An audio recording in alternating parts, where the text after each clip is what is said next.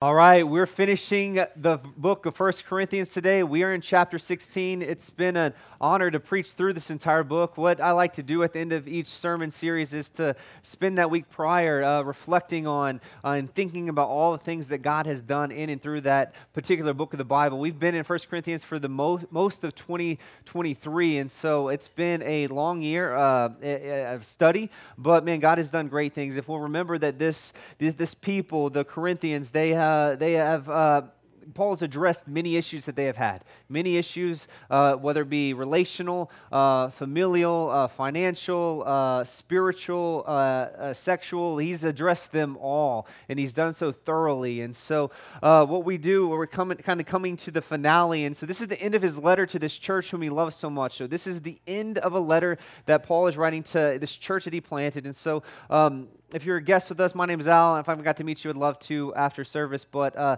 uh, it's time to pass out Bibles. That's what it is. If you need a, if you need a Bible, go and raise your hand. One of our ushers will bring you one. If you don't own one, that's our gift to you. And so, what we're looking at today is ministry. Paul's ending a, a book of the Bible, uh, a letter to a church, and, uh, and he wants them to, like any other letter he writes, to continue the ministry, to continue the mission. And so, I want to think about the mission is the ministry, and, and ministry is is really where where Jesus and people intersect. That's where ministry is. And so, it's the job of the elders to equip the saints for the work of ministry ministry. And so we've uh, spent time in the in uh, 1 Corinthians all fall actually looking at different spiritual gifts, how God has gifted the church, the, the entire church, not just the preachers and teachers, for types of ministry to serve one another. And, and the point is to point people to Jesus. So it's ministry, like I said, I'll, I define it as where, where Jesus and people intersect. That's where ministry happens. And so it could look like hospitality, it could look like administration, it could look like what I'm doing today, preaching and teaching. And so uh, if, we, if we will, let's go ahead and turn in our Bibles to 1 Corinthians chapter 16.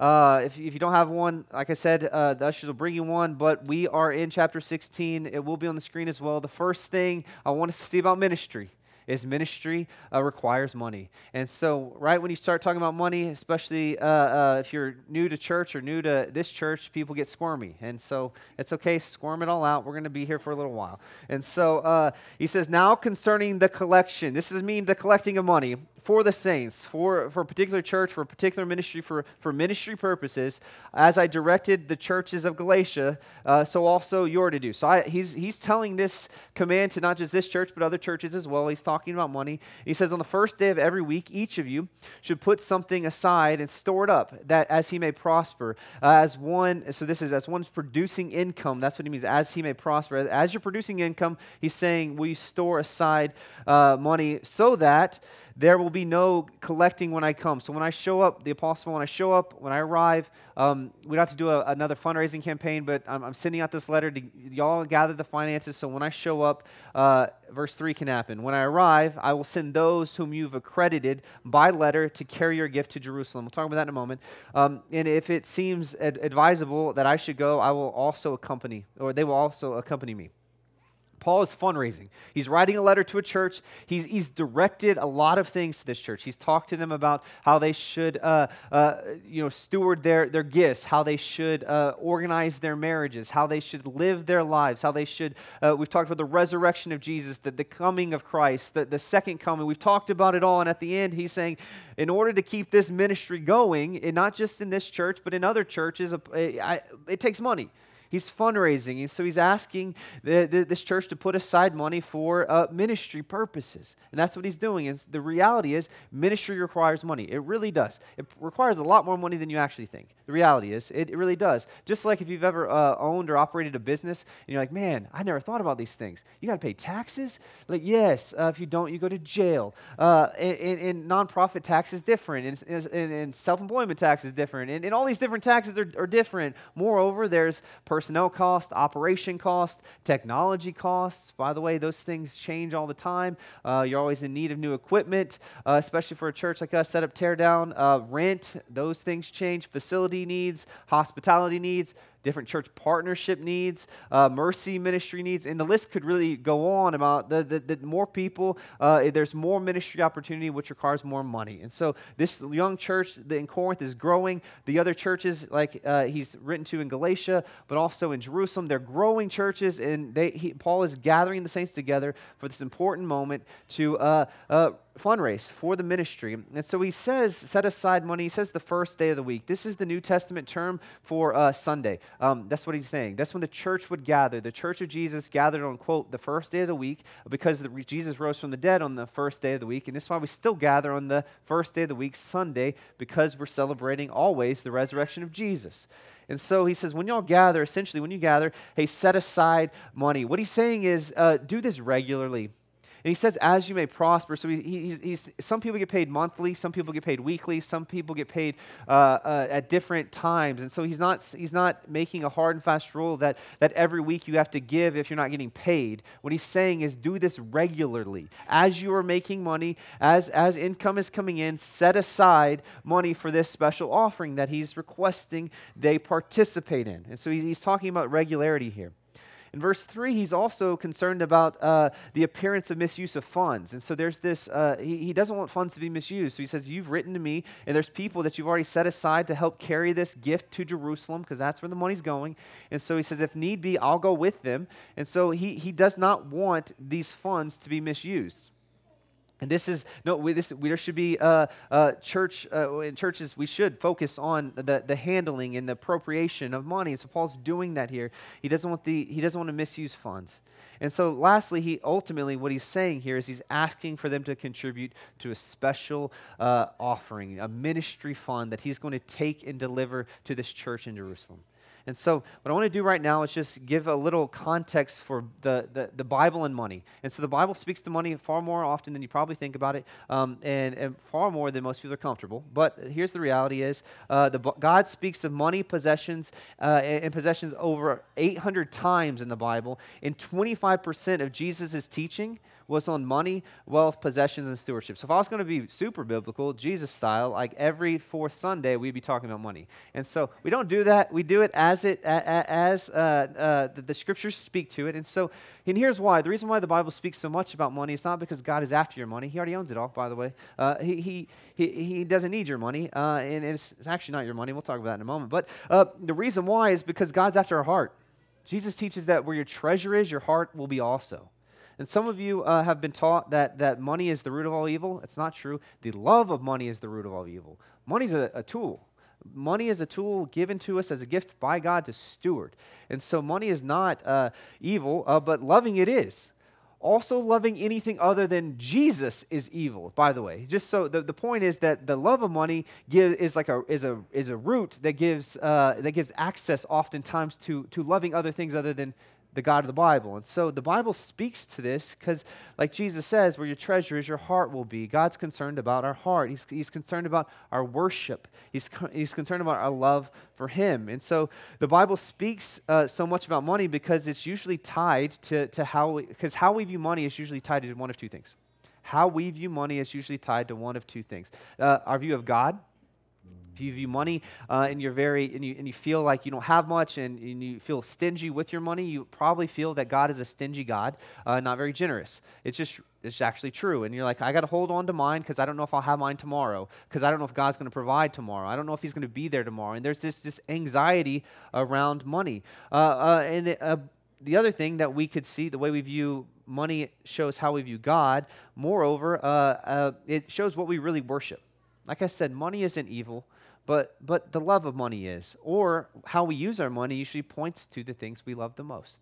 The love the people we love the most. The the the the, the hobbies we love the most. No i'm not against hobbies not against people not against generosity or wealth. What i'm just saying is that money is a tool given to us by god. And when you hear a pastor talk about money and use the bible everyone gets stressed because they're afraid their idols are about to get talked about. And so it's not my fault. That's you know yours. Uh, and it's just like I, it's just it is. And so we love god and we should use money. Um, and that's what will happen. If you love god you will use money to worship god. But if you love money you'll use god to get more money This is where the prosperity gospel comes in. And what we reject it is this, this idea we love money but not God, so we'll use God to get money to, to prove that we are, we're somebody or something and that God loves us more than we thought He did because God blessed us. Well, you're living and breathing and living on earth right now, that should tell you that God loves you and you're blessed. That the fact that you have clothes on your back, you're here in, uh, in your life. God loves you. God loves you. Uh, and He does bless you. He does give us money. And we're to steward that money uh, unto worship of Him. And not just in the church, in every part of life. The way you, you, you handle your finances in your own personal life, uh, in your own home, in your own family. Like that's all should reflect the way God uh, views you and loves you. And, and we should steward that unto the worship of Him. Sunday is not just worship. Giving to the church is not just worshiping with your money. How you spend your money everywhere indicates who you worship, how you worship. And so, uh, uh, being, for example, we talked about in the spiritual gifts the gift of hospitality. That may mean you need to, to make more money if you have that gift in order to steward it and spend it on other people because you got a gift from God. And it costs more money to have a gift of hospitality than maybe uh, the gift of, uh, you know, teaching. I don't know. Uh, just food for thought there. Um, and so the point is, God is after our heart. God is after our heart. And so, what I want us to think is that, uh, that everything we have is a gift from God. It's literally a loan from God. Our kids, our jobs, our lives, our money, our time, our talent, our possessions, God owns them all, and He's loaned them to us to steward. That's the story of the Bible. God owns everything, He gives things to us, like our life, to steward to, to, to be a, a, steward who is to be found trustworthy. One way to look at it, like the, I like to think of it this way, is like we are part owner of God's stuff. We're not the full owner of anything, but we are part owner of God's stuff. We're part, God, God gives us his stuff and says, You're part owner of my stuff. And so the issue is we often don't see it that way. We think God is going to, this is, we've often prayed like this God, help me with my money. No, we should be praying, hey, God, help me steward your money. This is your money. Help me steward your life. Help me steward your kids. Help me steward your church. Help me steward your stuff, your possessions. Like, well, I worked really hard to earn these things. Okay, maybe you did. Praise be to God.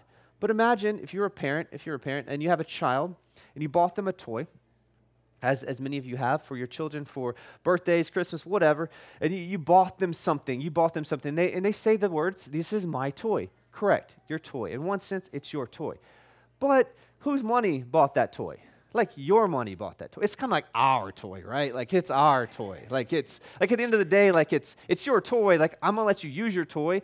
You're gonna steward your toy. I'm probably not even gonna play with your toy, but like it's our toy. Like it's our toy. Some other kid comes to the house and they take that toy. They didn't steal from you, they stole from me. Like that, that's, that's who they stole from, right? Like it's, and that's what it is. God sees the same way. We're his kids. He's given us some stuff.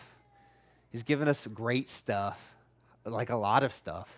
And he's like, this is my stuff. I, I love you. I'm going to give you a lot of stuff and I'm going to give you gifts, but this is my stuff. Like I get it. You th- it's, it's yours, but it's like ours. Like I bought it. Like I know you worked hard, but like, you know, I gave you the, the legs to do that work. I gave you the breath to breathe. I gave you the, the skills to do that. Like, I actually gave you the opportunity. I actually gave the person who gave you that money the opportunity for them to, like, the whole thing, like, I, I, I created the whole thing. Like, that's God. And so we, we, we need to have a biblical perspective on how we view our things and our stuff. And, and so, uh, to continue to help us with that biblical perspective, I'll let us know this that uh, Old Testament, like the, the requirements for uh, what was actually lawfully required of God's people was far more than, uh, than most people actually uh, pay attention to. Uh, we, many people know about the tithe or 10% that was required. Uh, so the 10% was the, the first 10% of their gross income of God's people, but it would only go to fund one ministry. That, the 10% of all of God's people would go to fund one ministry, and that was the ministry of the Levites or the priest. There was more ministry that needed to get done. It was only the ten, the, the tithe went to the Levites. They didn't get any land. They didn't get, uh, uh, uh, they got a tenth of, of all the other tribes stuff and, and land. And so they, they that's where they got their, uh, their income. Just the Levites, just one office, one ministry uh, was funded through a tenth. So there was an additional uh, tithes and offerings that were required of God's people throughout the Old Testament in order to pay for things like festivals, events, celebrations, which if you read the Old Testament, they're partying all the time, which is something I think is awesome. Um, like 10%, another 10% went to uh, festivals. Uh, and this is because they, they believed in community building, they believed in relationships, they believed in celebration. We see this in Deuteronomy 12, 17, uh, chapter, 14, or, uh, chapter 14 as well. Additionally, what about the poor, those who are in need? There was another 3% uh, re- required of them to help give to the poor, Deuteronomy 14. Crops were addition- additionally collected for the poor as well in Leviticus 19. Um, and other occasions required other funding. We see this in Nehemiah uh, chapter 10. Uh, and so God's people, all in all, mandatory requirement, Old Testament church, uh, usually resulted in upwards of close to 25% of their uh, gross family income went to God and his ministry. It's just how it was. This is why, and this is Old Testament. This is before the Romans ruled over them. This was before, this is why, like when Rome took over and, and Israel was allowed to practice their worship, but they were being taxed by the Romans, and then Jews were selling out to, to work for Rome. This is why they were so upset with tax collectors because they were already giving God what they, they, originally what they were not supposed to be ruled by anyone but God. God was to rule them. God was to oversee everything, and then man, man, they did not want that. They wanted a king. They wanted to be like every other nation and get ripped off by their government. That's what they wanted. God tells them that. Actually, that's another sermon. But God tells them that before they go. He said, "Hey, they're they're going to be tyrannical in their their requirements of you and their taxing of you. Like, yeah, it's okay. We want a king anyway. Like that's what we see throughout the Old Testament." And so, but God required his people uh, to fund the ministry because they were a part of the, God's family. This was family business, family work. And so, if you, if you remember, some of you are like, man, that seems like a lot. Well, just remember, God owns it all. This is, this is why we go back to worship, God's efforts. His, his family was like, okay, this isn't our money. This is family money. This is we're to do. We're to steward it according to His His will and His ways. That's why the different tribes gave to one another. They all gave to the Levites was another one of the family uh, ministries. They gave to the family ministry. So in the New Testament, however, uh, financial giving was among uh, it, it, things changed in a different way. Uh, uh, in, in, that, uh, the New Testament at least epistles focus on grace, generosity in the heart of someone actual than one's percentage. And so when the, the, what I want us to see is when we give to God, when we give to God, we're not deciding how much wealth of ours to give, but rather we're determining how much of God's wealth are we going to keep and use for ourselves. And so uh, we're going to get into the principles of giving from the New Testament next. And so God's people today are not required in the same sense as I just described of the Old Testament laws. We're not required by law to give in the same manners according to the same customs of the Old Testament. However, like everything in the new covenant, everything in the new covenant, when Jesus shows up, he, he exceeds the Old Testament law. When he says, hey, hey, he says, don't commit adultery, well, that was Old Testament law. He says in the New Testament, if you look at a woman lustfully, you've already committed adultery. If you, he says, don't murder, but if you have hatred in your heart for someone, you've already committed murder. Jesus takes the Old Testament law and he exceeds it. So I don't want us to see that, uh, oh, we're not required uh, but with a percentage. So uh, what does that mean? Well, I want us to, he gives us principles now that should guide us according to his abundant grace. And so he says this in uh, 2 Corinthians and, um, uh, 8 and then also chapter 9 Christian giving should be willful and cheerful. These are principles. These are principles of New Testament giving. It, so, what he's saying in these verses is that each one should give as they've decided in their heart, meaning willfully. They must decide in their heart. This is a command by God in the New Testament to decide in your heart how, what you will give. And, and he says, not give reluctantly or out of under compulsion.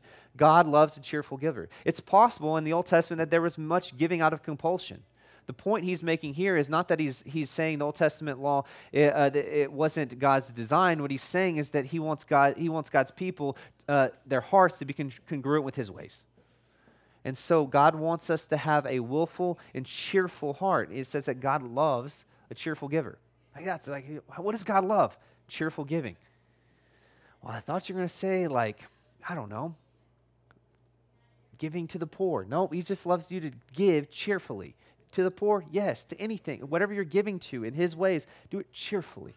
And second thing, principle, uh, giving should be done in a regular pattern of life. This is what we see in our in our in our uh, verse today in chapter 16, verse two. On the first day of the week, they set aside money. Right, that, that's what he's commanded. It should be giving should be regular, a regular pattern of life. Number three, giving should be in proportionate to one's ability. Same. For chapter 1 Corinthians 16, verse 2, he says, uh, set aside something, right? As he says, as he may prosper, as one is, is, is bringing in income. One should do so according to their ability. He's not saying, hey, take out some credit cards just to, to, to help fund the ministry. That's not what he's saying. He's saying, uh, uh you're giving according to uh, your ability. He also says you should do so number four, our giving should be generous. Give you all the verse references in 2 Corinthians 8, Proverbs 14, uh, Proverbs 31, Proverbs 19, 2 Corinthians 9, 1 Timothy 6. 8. It is clear that, that God, especially in the New Testament, the principle of giving is that we should be generous. We give because God gave. God was generous in his giving, not just of the blessings of this life, but of his one and only Son. So Paul speaks to this fact that we are to give generously. In 2 Corinthians, the church there, they, uh, uh, so if, in 2 Corinthians, Paul is writing to the Corinthians talking about the Macedonians. The Macedonians were uh, uh, impoverished, they were under extreme poverty, they were under a lot of financial strain and pressure, but he says that they overflowed in, in, in overwhelming generosity, that they were generous even in their poverty. They gave beyond their means, they trusted God, and they, they gave generously. New Testament Christian giving should be marked with uh, according to one's ability, in so that we are generous. So sometimes when it comes to like, well, well, I, I can't give according to my ability because all my money is tied up in in hobbies. Well, that may be true. Uh, and so he's the New Testament Christian should want to give generously, like the Bible prescribes. And again, it's about worship. It's not about someone taking your money. It's like, I want to participate in what God's doing, I want to be a part of that. And number five, New Testament giving uh, uh, requires that Christians should be sacrificial in their giving. Jesus taught uh, about a woman who had two small copper coins, um, and, and, and when she gave all she she gave that, and that was all she had left. She gave out of her, her poverty as well. She gave sacrificially, uh, and, and, and God rewarded her for that. And that's the thing that we got to understand, and this is what I teach my kids. If they are very generous eh, with the things that they've been given, say it's gum. I talk about this all the time. My kids and their gum. Uh, when my kids steward their gum, in a godly way and they share it with their friends. And if your friends, if your kids get gum from my kids and they ends up in your washer, like, I get it. It's my fault. I'm, I'm, I'm, you should check them before they get home. Uh, no gum at church, do we tell them. Uh, and so uh, there's this, the reality of my kids, if, if they steward it well, man, then when we run out, when I go to the store, we'll get more. But if they are stingy and they're selfish and they don't share, guess what? We're not getting next time we go to the store gum or whatever it is. If they're not, if they're stingy with their stuff, it's not that I'm withholding, I'm teaching them. So the, the more generous they are, the more it comes back to them actually. It's the same principle of the New Testament that when we're faithful with little, God gives us much. It's not, this is a God given principle, an idea. And so the, the, the church in Macedonia, and Paul's telling the, the Corinthians and Second Corinthians that, man, they gave beyond their ability, on their entire, on their own, they gave, but they gave willfully. Man, God rewards that. They trust God to continue to provide for them. And so the point here in all this is that, uh, that, that ministry requires money. And so I wanted to give us a, a, biblical context for the use of money, how the money was used in the Old Testament, what was required of, of God's people, what are the New Testament principles that guide. So when Paul's asking them, he's just showing, hey, when I show up, we're going to do it, we're doing a giving fund, I expect y'all to give. Like he, he doesn't give them everything I just gave. Why? Because he's written to all these other churches, and, and these letters are, are, are, likely circulating. And as he says, I've already directed this to Galatia, so you can talk to them, see what they were saying. Like, the point being here is that this New Testament church, they understood that, that ministry required money. When Paul shows up, we're going to need to give because we got to keep this thing going. We got, we've, we got to play a part of it. This is not our money. This is God's money. we got to be willful, cheerful, and joyful in our giving. Uh, we, we've got to, we should do it regularly, as Paul just told us. In the New Testament, it's clear that should be generous and sacrificial. They had this working understanding of of how to steward their money. So when Paul, all he does is show up and say, hey, I'm, sh- I'm coming up, man, make sure the money's set aside. It's like some mob boss is what it sounds like at first. Like, hey, when I show up, you better have the payment. Like, you're like, that's what it's, you read it and you're like, dude, he's just saying, I'm going to show up, make sure you put aside the money so when I get there, I don't have to deal with it. That's, that's what it reads, it kind of sounds like. And so he's not a mob boss. He's a, he's a pastor, and, he, and, he, and he's, he's expecting the church to operate according to the New Testament giving principles. I say that because that's my hope and prayer for us. And so Paul is asking the Corinthians to set aside money for when he comes. And I'll say this next week, we will begin our annual end of year giving campaign. I didn't plan to preach this. Um, well, actually, we planned to, to preach this sermon last week, but we went longer on, on the gifts.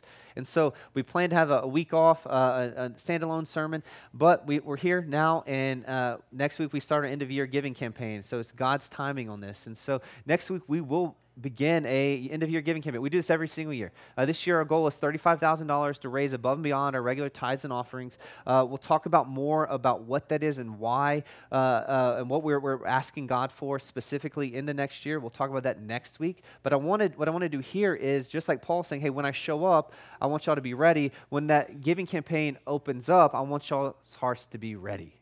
So we're going to spend an entire, uh, the whole campaign is going to last seven weeks. You'll have seven weeks to, to join and be a part of it. But I want you to begin right now asking God to prepare your heart to be a part of that and how he would want you to do so. According to these principles not according to, to manipulation i'm not manipulating you i'm not trying to, to urge you to do anything that god has not required. But i am asking you to do is to, to play a part of what god is doing. What the, uh, my goal for our church is that everyone would participate. Every single person participate. If you have one dollar that's awesome. 50 cents that's awesome. One penny you found on the wind great that's what I'm saying. Like, there should be no, I, I, my, my prayer is that everyone would willfully, joyfully, cheerfully participate according to their ability in a spirit of generosity and with sacrificial giving. And so, sacrifice looks different to every single person, every single part of your life, in every single season. What we're just asking is that I'm asking that you would prepare your hearts to play a part of this.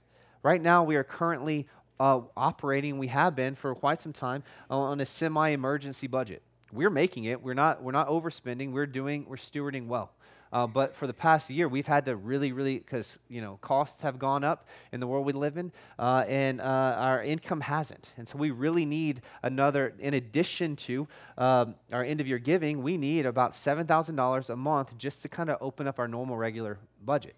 Uh, um, and so, if you're not, what I'll say this: if you're not giving uh, regularly, I mean that's our first ask, that you'd give regularly.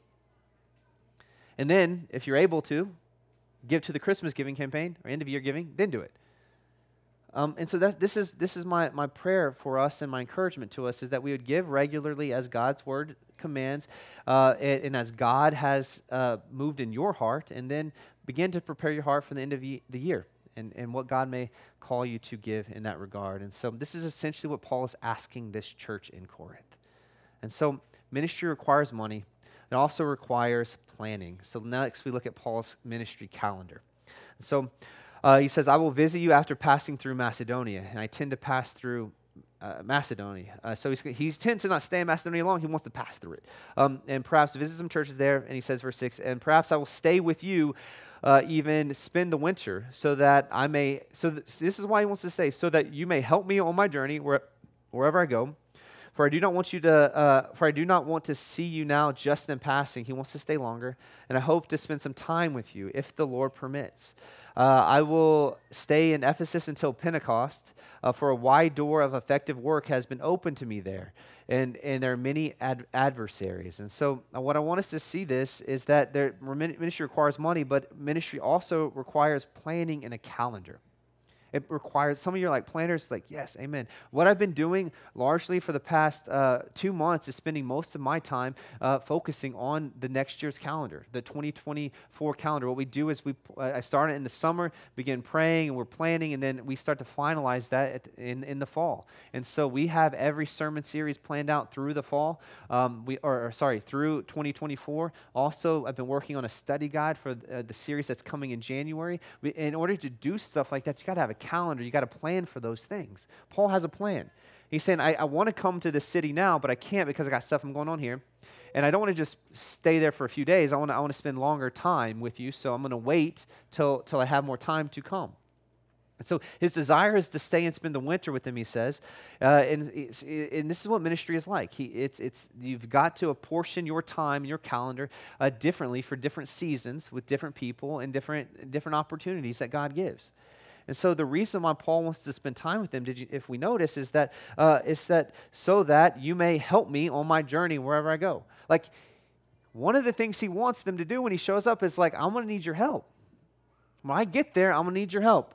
I'm going to need food. I'm going to need money. I'm going to need lodging. I'm going to need travel. I'm going to need maybe some companions to go with me on ministry. I'm going to have needs.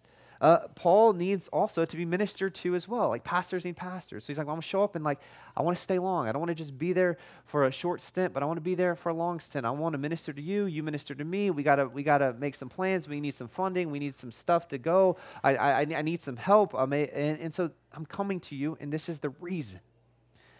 Additionally, he clearly wants to help the Corinthians where he says, I hope to spend some time with you, especially after he writes this letter. Like, right, if you remember the contents of this letter, he's like, hey, one of these things is like, hey, if that guy's still there who's sleeping around with that person that's his mom, stepmom, when I show up, like, it's going down. Like he, he did warn them about this. So he's going to show up. He's got some stuff to, to, to clean up in the church in order to stabilize this young church.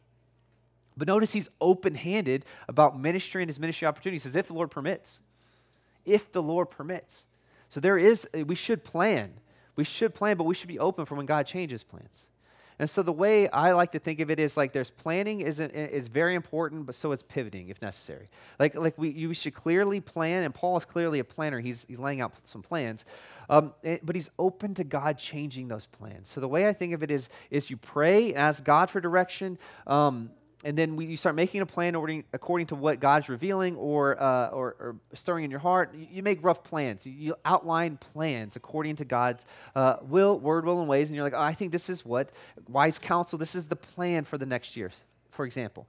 And, you, and then after you make the plan, you continue to pray because God could change the plan. And so you pray, you plan, you pray, and then if you need to, you pivot. And then you, you keep praying. You're always praying, but, you, but you're open to whatever God would do. And so we must hold our, our, our, plans loosely and openly. And so we will begin to share some of our 2024 plans and goals, especially with the giving campaign coming up. Like, why are we raising $35,000? Why are we looking for that? What are the goals? What's up and coming? What are we believing God for in this next year? What are we holding open handed, asking God to do what only He can do? Moreover, he says that just because there, and I want us to see this, that just because you're planning uh, doesn't mean that you shouldn't plan yourself out of opposition. He's, he's planning, he's staying because there's opposition. He says, just because there's opposition doesn't mean you give up. Verse 8 and 9. He says, I will stay in Ephesus until Pentecost. That's that's a week of the feast, which is a, a, Old Testament celebration that ends 50 days after Passover. So he's giving them a calendar marker. But he says, for the, the door, for a wide door of effective work has been opened to me.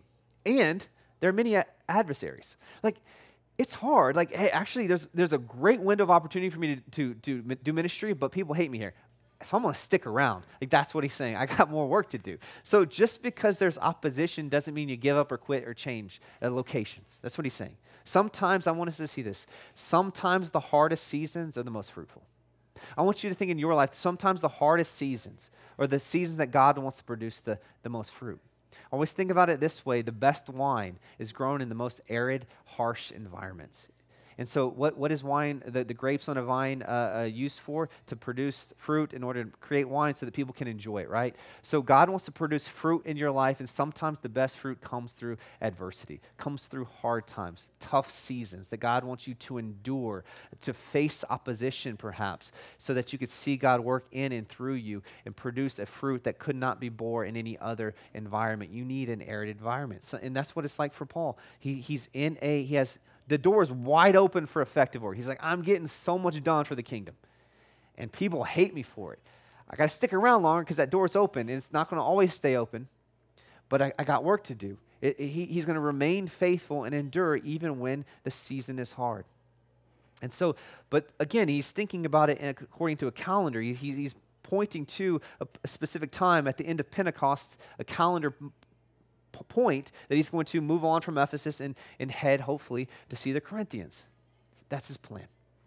Ministry not only requires uh, calendaring planning, but it also requires partnerships. And so Paul has partnerships. He needs relationships, friendships, community along the way. Verse 8, uh, sorry, verse 10 says, then, t- then when Timothy comes, see that you put him to ease among you, for he is doing the work of the Lord. So this is another pastor, fellow friend and pastor uh, uh, under Paul. That's he's, he's is coming to Corinth, and he says, "Put him to, to ease when I come when he comes to you. He's doing the work of the Lord, as am I." And he says, verse eleven, "Let no one despise him." Apparently, this was a thing. Paul writes to Timothy in uh, in First and Second Timothy to, to, encourage him. As uh, we studied that book last year, those books. Uh, but one of the things he tells them is that don't let anyone look down on you or despise you because of your age. You're young. So this is a young pastor that apparently the people in, in Corinth might be uh, likely to despise him. Also, the, the church he, he pastored in Ephesus were looking down on him because of his age. And so this young leader, some people are, are, are despising him because for various reasons. One of them being his age. And, and so Paul's writing to vouch for him. Sometimes ministry is vouching for other ministry leaders, even to the church you're a part of. Like, hey, this dude's the right guy. He's the right guy for the job. Like, I don't know. I think the other guy is. Well, you don't know the other guy. You don't know, uh, know his character. You, you don't know. Paul's like, Timothy's the guy. He's a godly guy. Encourage him. Uh, and, and, and help him uh, uh, be on his way in peace so that he may return to me, it says. For I'm expecting him with the brothers. Like, I need him for ministry. Don't beat him up. Encourage him while he's there so you can send him back to me in one piece and encourage. I don't need another pastor being depressed. Like it's just, you know, it's just a thing. And so let's let's try to encourage him so that he can get back with me on the ministry trail and be encouraged. Encourage Timothy. Help him. Now, concerning your brother uh, Apollos, I strongly urged him to visit you uh, with the other brothers. So, Paul is saying there's another pastor named Apollos. He was a great preacher, ministry leader. Um, uh, he was even, we're told that he was a better, he's one of the best preachers of the New Testament. Great preacher. Um, and so, uh, Paul's like, hey, I urged him to visit you, another ministry partner. But he says this it was not at all his will to come and he will come when he has an opportunity. So this Paul, uh, this is the reality. Sometimes you want people to join you on ministry, but God has a different assignment for them. Apollo says, "Hey, I want to come, but just not now. I got I, I, I got to finish what I'm doing." He says he doesn't have the opportunity. He will come when he has the opportunity. So sometimes with ministry leaders or ministry partnerships, you, you, you desire for other folks to participate, and maybe it's not your season to participate in a certain ministry. We have a need, uh, and, and maybe it's your season to, to step into that need. Maybe it's your, your time to, to, to serve in another capacity, in another ministry, to have another opportunity. Um, but but uh, God gives the assignment to the church, and he, he petition, or he, he, he, he puts people in places for the purpose in, in specific ministries and in, according to his time. It wasn't Apollos' time. He was waiting for the opportunity. What I'm going to do right now is we're going to skip verse 13 to 14. We'll come back to it in a minute, but I want to keep talking about partnerships. Verse 15. Now I urge you, brothers, uh, you know that the household of Stephanas uh, were the first converts in Achaia. This is awesome. The first Christians in this region. Like, this is like, they, they love Jesus. He has ministry partners, but he also we also see the first converts. And he's like, they're coming. They're, they're coming. Um, and they have devoted themselves to the service of the saints. Like they're committed to Jesus in his church. So this is you. If you're a first generation Christian, you got saved. Perhaps you got saved at the well, and you're all in. You're like this guy. I know you don't get a verse in the Bible, but this guy gets just his name. That's you. You got saved and you love Jesus and you love his church and you're committed. And Paul's commending this guy. He's commending such men and women to do this type of thing. Be committed to Jesus and his church. He says, be subject to, to uh, as these to every fellow worker in the Lord. So these are first converts, first Christians. Uh, they were non Christians, they became Christians, they're devoted to Jesus. It's awesome. And he says, I rejoice in the coming of Stephanas. This is the, the same man. And and Fortunatus and uh, Achaicus because they have made up for your absence. Like, I've been able to be with you, Corinthians, and they've been getting it done. New Christians refreshed, they, they, they, for they refreshed my spirit, and, and they're going to refresh yours. Ever been around a new Christian that's just sold out? Get encouraged, like, man, I remember when I used to evangelize like that, and you're like, hey, why don't I anymore? Because oh, I just got jaded and, you know, they will too one day. No, don't be like that. Go, how, how, can I learn from you? How can, how can I be encouraged? How can, can you reignite the flame in my own heart? I'm jaded and, and discouraged, but you're not yet. So let me learn from you. Let me grow from you. Let me be encouraged by you. Paul says that he's even been refreshed by their energy, their, their commitment to the Lord. He says, give recognition to such people. He's, he's like recognizing they need to be they need to be recognized in the church. Not like a, a, title but going man they need the clap. They need to be pointed to. You're doing a great job. You're doing a great job. And notice he's not saying you know recognize the people who who aren't zealous. He, he, he's, he's doing this on purpose because he wants the, this church to go be like these guys. Be like these guys. Be zealous for jesus and his ministry. They're new converts Keep up the ministry, keep the mission going. What ministry is, I want us to see again that ministry is about people. It takes people to do ministry. These ministry partners are Paul's ministry partners, but they are the Corinthians' ministry partners because we're all a part of the, the same mission. We're all part of the same partnership. And that's what God has done. He's invited us into His kingdom, His mission. That's ministry. And so this is ministry partnership that, that we partner with God according to the gifts he's given us, that he gave us, and the calling he, callings he's given us, uh, meaning we're all on the same team. And we are to steward all that we have for Jesus, his mission. And so, everyone here, everyone here right now, you're, you're, the, the well, we are uh, here at the well, we're ministry partners. I want to say this. We are ministry partners like Paul has ministry partners. And we are partners to work together for the glory of God and to serve this great city so this great city can know the love of Jesus and they could they can this cannot be their their, their last place before they face god. Um, uh, that mean well that they would face they would this would be the last place they would they would be before they face god but in joy in commendation not condemnation. They'd face the presence of the lord gladly. They cannot wait for his return because they got saved they got changed like we have. And so the final instructions he gives and let's go back to verse 13 and 14 he says this be watchful. Be watchful Stand firm in the faith. Act like men. Be strong. Let all that you do be done in love. He's saying, watch out. His last instructions, his last instructions that he's giving to this church about the mission, about the ministry. In the ministry that they're doing, what are the instructions for the team? Watch out. Pay attention. Watch out for false teachers. Watch out for false doctrine. Watch out for wolves. Watch out for people who want to distort Jesus' mission, corrupt the Bible, to, to deviate from God's word, will, and ways. Watch out for those who want to discourage you on Jesus' mission, who want to tempt you to follow some other God or other way or other path other than Jesus and his path. Uh, watch out. Pay attention. That's what he's saying. Watch out. And then stand firm meaning opposition may come, people may not like you, but stand firm, endure to the end, don't give up. And what does he say? Stand firm in the faith, meaning keep believing. Like continue to be a Christian. Like, you know what's the most rare thing in this day and age? To be a Christian for your life. Like, everyone's really good about being like a, you know, a Christian for a few years. Like, that's like the norm. Like, everyone has a Christian stage. They're like, I'm a Christian. And like, in like, look around, ask your friends. Oh, so many people, yeah, it's becoming less and less, but there's a lot of Christian phases. There's not many Christians who endure to the end. I mean, tr- tr- truth be told, only Christians endure to the end. However, but those who call themselves Christians. And so we live in a world where, where there's, there's so many people who uh, don't keep believing, they don't keep hoping, they don't keep trusting, they don't keep obeying, they don't stay Christians. And there's a myriad of reasons why. And this is why he wants them to watch out, pay attention, stand firm, guard their doctrine, hold the line, don't give up, continue in the faith. I want you to endure to the end, be a Christian to the end. And that's my hope and prayer for every single one of you is that we would not just be Christians for a season, but for a lifetime.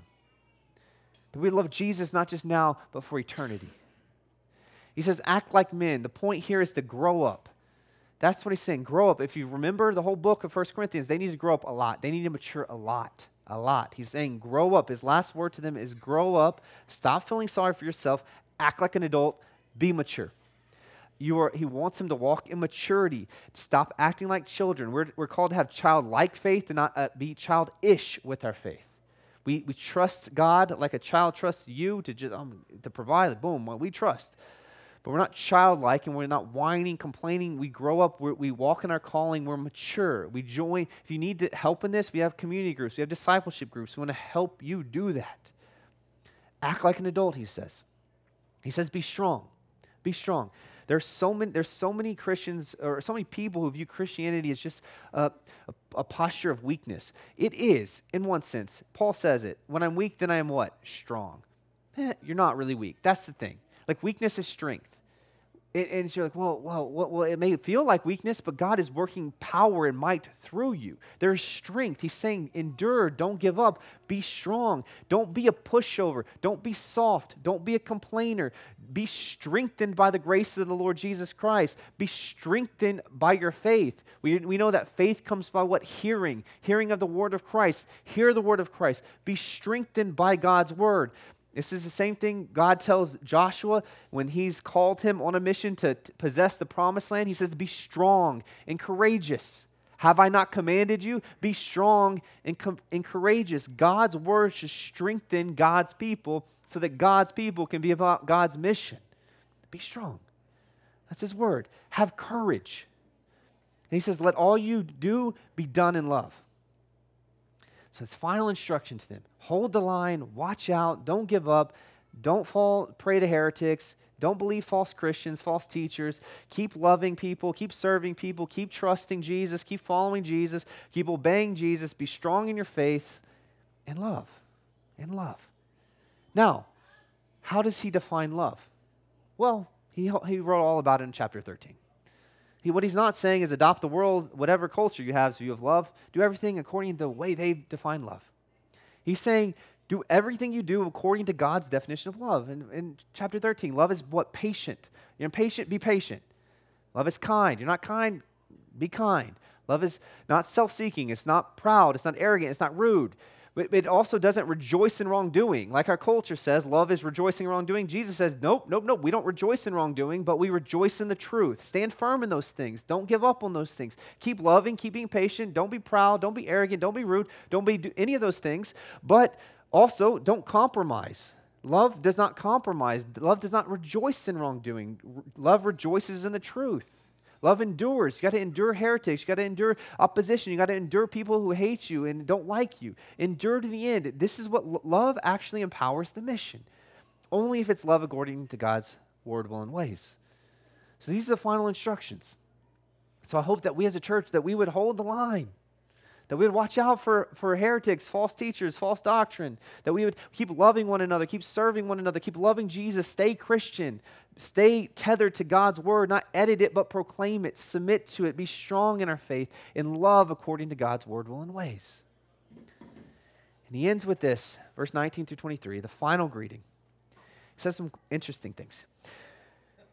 The churches of Asia send you greetings. Awesome. So other churches are pumped. They're, they're, they're happy for what God's doing in, in, in, in Corinth. Uh, uh, Aquila and Prisca, uh, together with their church in their home, uh, send hearty greetings in the Lord. So another church, a small house church getting started, uh, they, they send their greetings to this church as well. All the brothers send your greetings. So all these Christians, man, they love you. They're proud of you. They're for you. They're, they're with you. Your partner, ministry partners, they are excited about what God is doing there. And he says, greet one another with a holy kiss. You know, this is the only verse that I'm like to full cessationist on. Like uh, this one ceased, and so uh, this is you. It's uh, uh, it, it, was a different method at that time. It's more like a holy fist bump after COVID, you know. Um, but uh, that's another joke. But uh, this is a type of greeting. He's, what he's saying is they all love you. They're excited to see you. They're excited for what God is doing in your church. Keep it up. Keep going. We love you. They love you. They send their greetings. They're excited. They got the newsletter. They're seeing what's going on on Instagram. They've been liking, commenting. They are excited. Let the church know how excited they are. And, and that's what he's saying. Verse 21. And this is where Paul, he's like, that's, ba- that's the end of the letter. So Paul's likely to have had someone uh, writing this letter and he's dictating it. And he goes, Hold on, at the hold on. Now, now hand me the pen. Verse 21. I, Paul, write this greeting in my own words, with my own hands. So he's, this, is, this last part, he's writing it with his own hands. Likely that the rest of the book was written by a secretary or someone like that. And so he says this, verse 22. And so he says, This is my words to you. If anyone does not love the Lord, let him be accursed. Like that's, that's the sentence he wanted to add in. Like I'm gonna explain it. It is harsh. Like, but this is like Paul's like, hold on, good letter. Hold on, let me let me let me say one more thing. Let anyone who does not love the Lord, let him be accursed.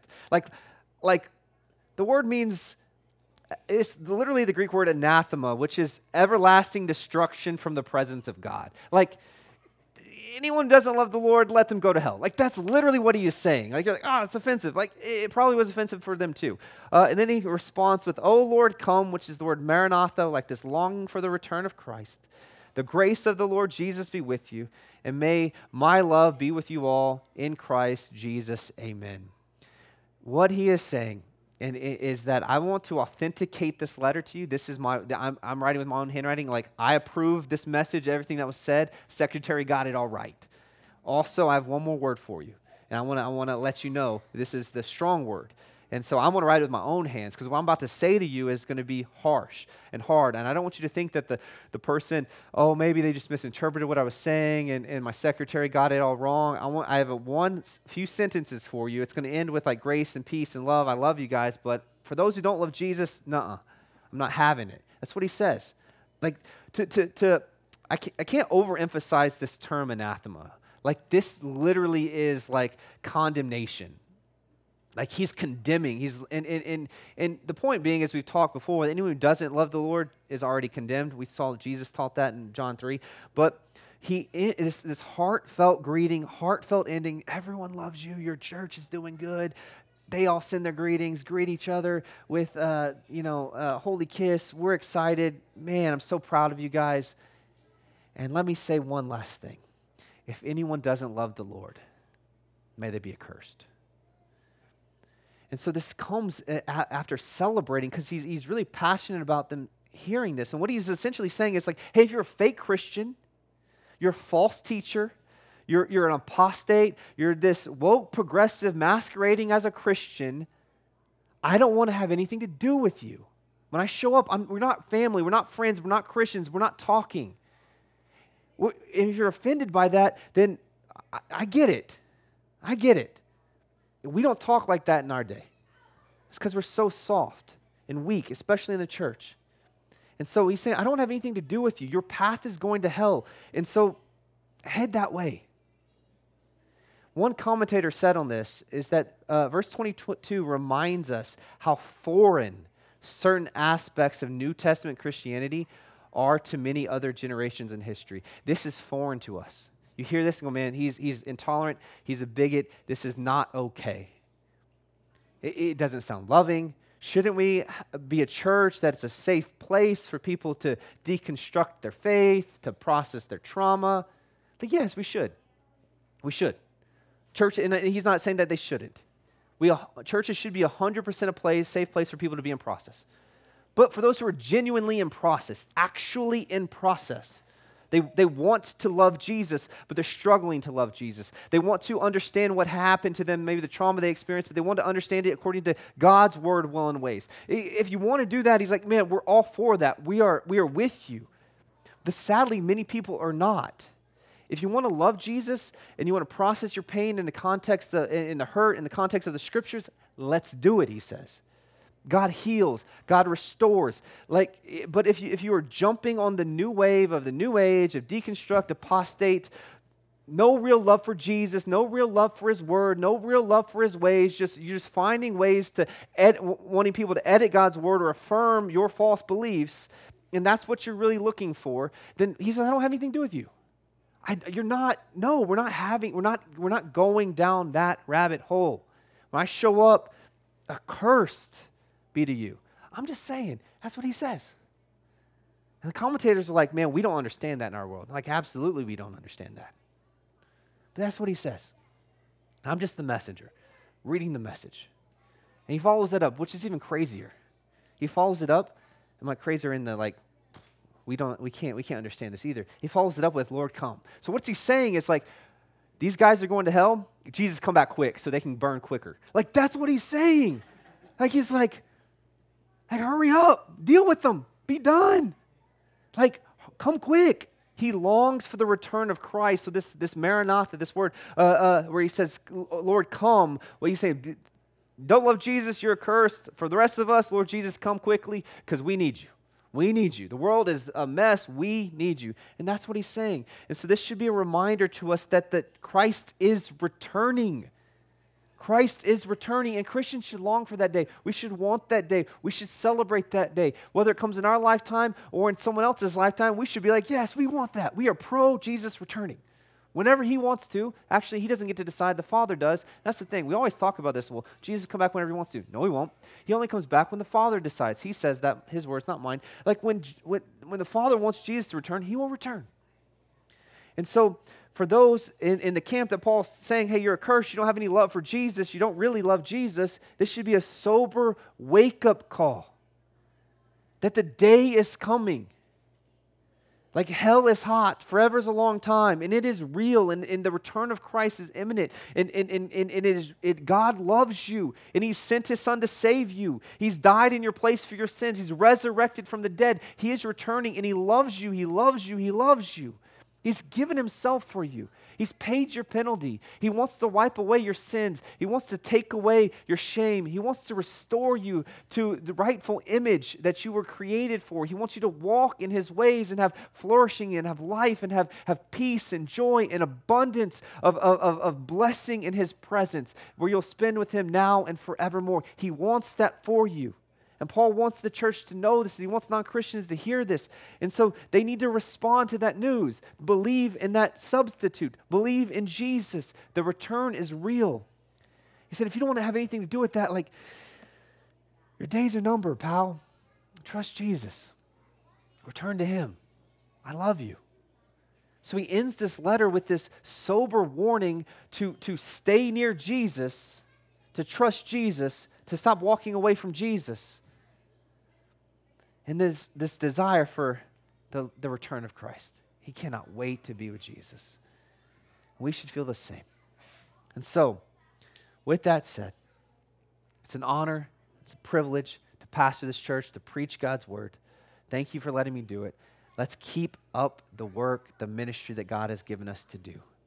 We make plans, we want to submit to His plans. We want to use His plans, His money, His resources, His time uh, that He's given us to steward for His cause, His mission, His purposes.